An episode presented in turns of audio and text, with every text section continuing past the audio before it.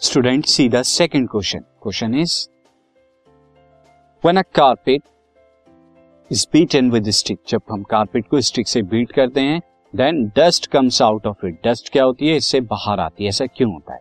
Student ये चीज़ मैं आपको ऑलरेडी एक्सप्लेन भी कर चुका हूँ कि जब हम कारपेट को बीट करते हैं तो डस्ट पार्टिकल इनर्शिया की वजह से अपनी कंडीशन को क्या करते हैं?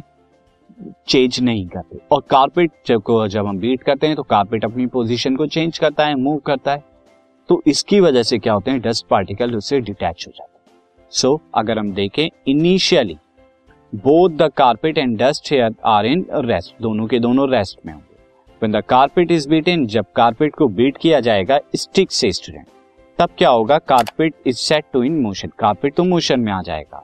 पर ड्यू टू इनर्शिया इनर्शिया की वजह से डस्ट पार्टिकल जो होंगे, वो रिमेन एट रेस्ट रेस्ट में रहेंगे और रिज़ल्ट डस्ट पार्टिकल फॉलो और वो क्या हो जाएँगे, गिर जाएँगे।